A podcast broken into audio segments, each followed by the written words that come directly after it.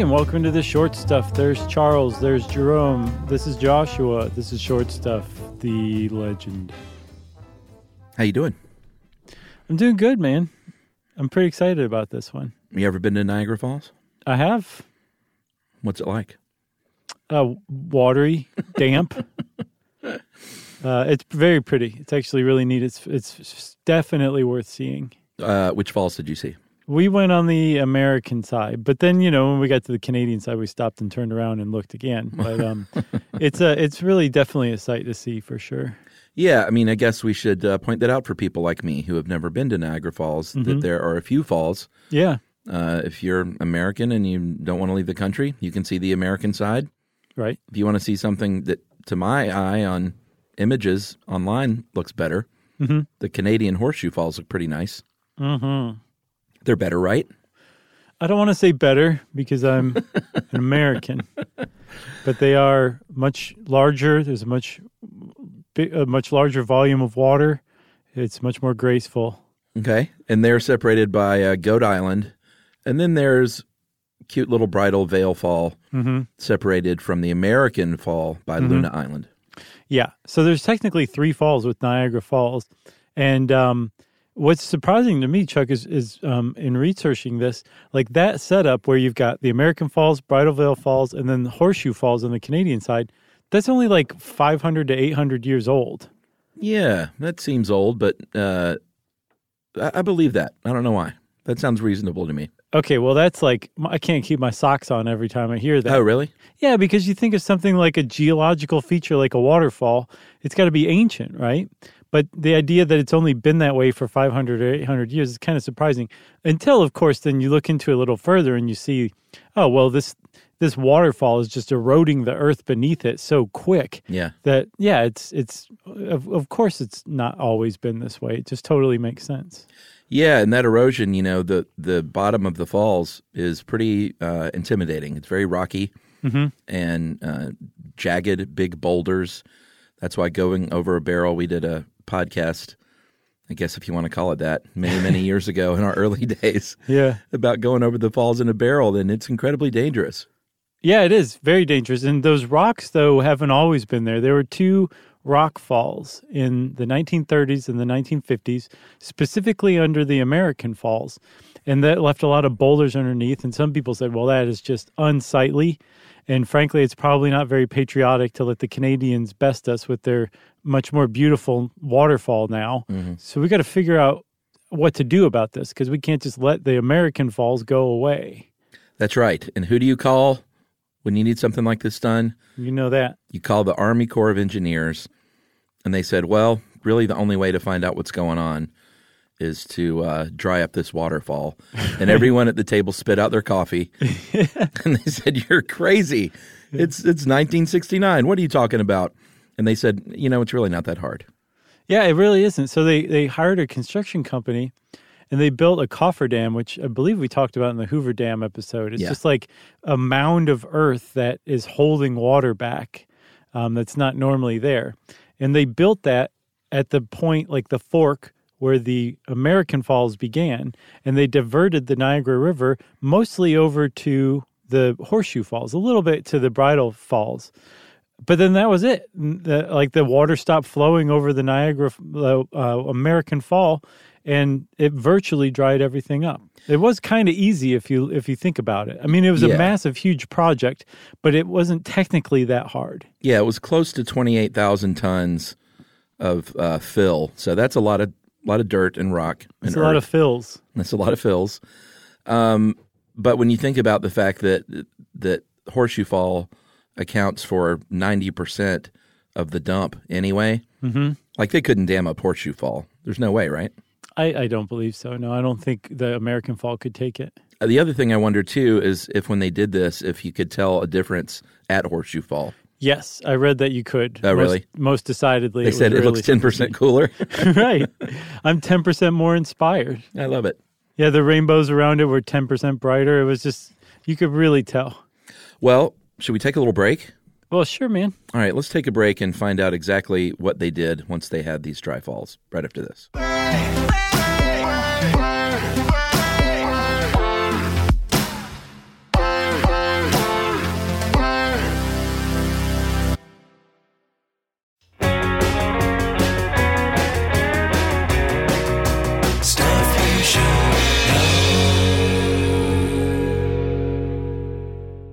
So again, Chuck, they they dried up Niagara Fall because they wanted to figure out how to keep it from eroding and possibly how to clean it up, like clean up all those boulders that talus at the bottom from those rock falls because they were worried about it looking ugh, basically. That's right. But here's the thing: uh, that and you should look up pictures of this if you're not driving your car because it's pretty remarkable It really is. to see this thing uh, dried up like that.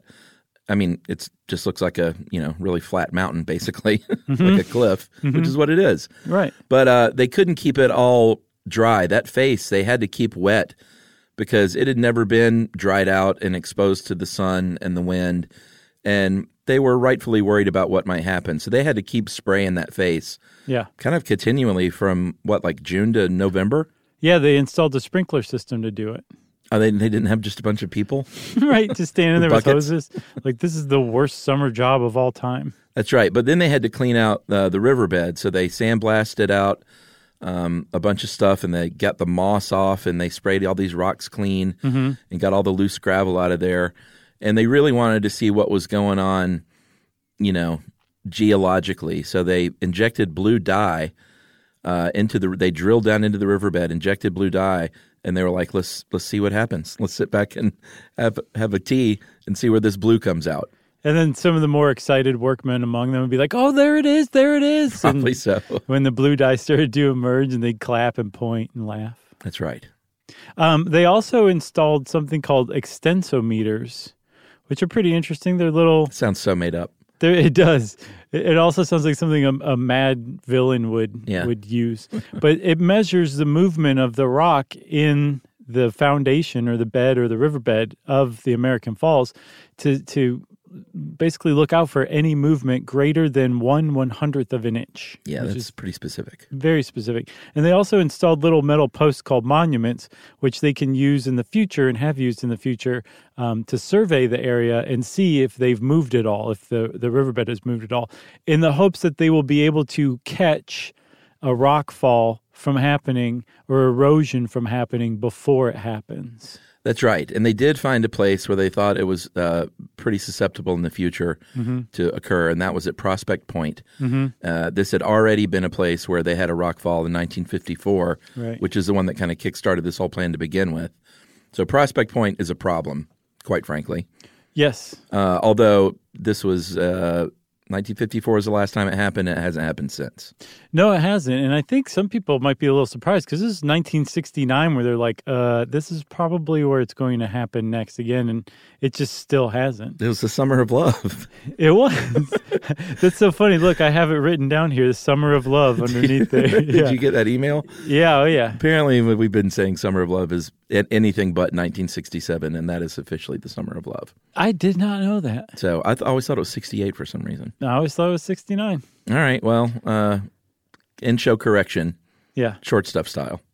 Yes. So back to the dry bed, you would think who would want to come see a dried up Niagara Falls? I would. And it turns out a lot of people. Would you not? Well, I mean, I haven't been to. I- I would want to. I, I don't know if that would want that to be my first trip.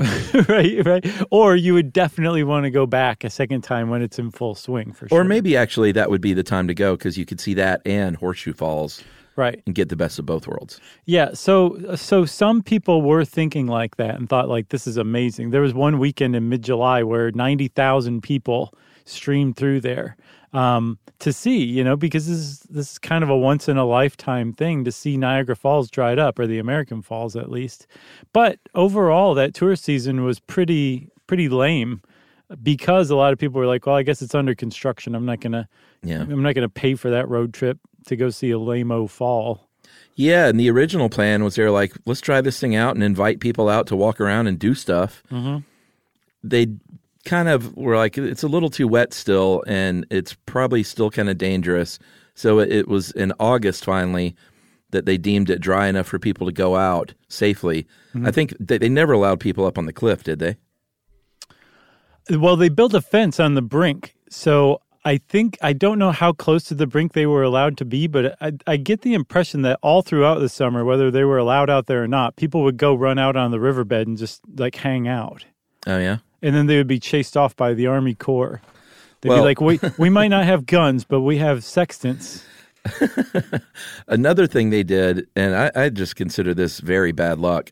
People would go out and collect wish coins. Mm-hmm. I, I just, I, I would, isn't that bad luck? Uh, I don't know. Those are people's wishes. We've seen the Goonies. Yeah, yeah, but the wishes have come and gone. I mean, come on. If it's not, if they haven't know, been man. granted by now, they're not going to be granted. You know, let's give those coins another shot. I guess so. It just seems, I don't know. It doesn't seem right. Um, That's like that one part in The Simpsons, the Beer Baron episode, where they're driving through the cemetery, and Bart goes, "Dad, it's bad luck to run over gravestones," and Homer goes, "Really? I heard good." it's good luck. um, one thing they did find, and it's kind of amazing, they didn't find more dead bodies, but they did find 2 Uh, one of them was a pretty recent one that they were actually looking for this guy. Yeah. They saw this guy dive into the river about a week before, so they knew he would be in there. But what they didn't know is that they would find a very creepy find a woman in a red striped dress uh, who had been down there for a long time. It says lodged head first into the talus. Isn't that ghoulish? That's so ghoulish. Yeah. And she had a gold ring inscribed with "Forget Me Not." yeah. And then the irony of that is that she's never been identified. Yeah, that seems remarkable to me. It does. And man, I looked, I was like, I don't know how else to word this search, but I didn't find anything about that woman being identified ever. Yeah, Um, so I, I don't, and I'm also not sure that the guy who jumped the week before they turned the water off was ever identified as well. Oh, really? They didn't Yeah. know who it was. No, but they, um, they, yeah, he was mistaken for a worker by some people who saw him initially jump in, and then they were like, "Oh, wait, that that guy, that's not good." Yeah, Yeah, but but yeah, a lot of people are surprised that they didn't find more bodies because there's a lot of people who die by suicide or just do something dumb and, and go over Right. the the you know falls in a barrel or whatever. Like it's it's a well known place to do that, and only two bodies is kind of strange. yeah. They found uh, one deer carcass, which uh, that's kind of surprising. I, I just thought it would be littered with carcasses. I think that's kind of what they were half expecting too. It was probably a good, you know, they were delighted by that. I'm sure. They were. They You were. Yeah.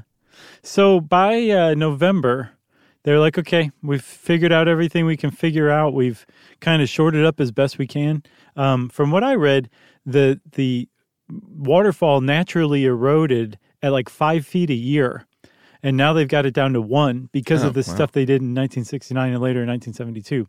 But um, they said, okay, it's time to turn the water back on, and they did. On uh, get this, November 25th, 1969, which I believe was 50 years and two days ago. Oh wow! Isn't that neat? Happy uh, anniversary. Happy Water Day. reintroduction of water to fall day. Uh, yeah, and of course they had to do it slowly throughout the course of a day. Uh, they couldn't just make some big magnificent scene and say, "Watch this, everybody." I'm sure they wanted to, but uh, Hang on to your duffs. yeah, and I'm sure they did some math to figure out just kind of how slow they needed to go with it. But it was still probably pretty cool to see. It, I'll bet it was for sure. Um, and so, what was kind of heartening to me is they said, okay, we learned a lot actually, and we can probably keep this thing from eroding, but should we?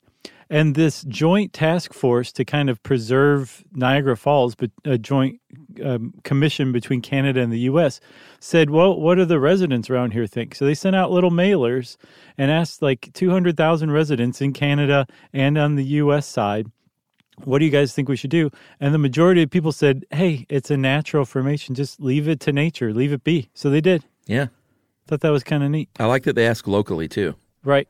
They they asked lo- locally. and acted locally. right, exactly. There you go. Oh, yeah. else. They were going to turn it off one more time in 2019 Oh yeah, yeah. to fix some bridges. And I believe time has basically run out on that project. So it might happen in 2020. Well, let's cross our fingers. Maybe we can uh, do a podcast live from the brink. That's a really great idea, Chuck. Uh, well, I guess uh, that's the end of short stuff, Chuck, which means short stuff out. Stuff You Should Know is a production of iHeartRadio's How Stuff Works. For more podcasts from iHeartRadio, visit the iHeartRadio app, Apple Podcasts, or wherever you listen to your favorite shows.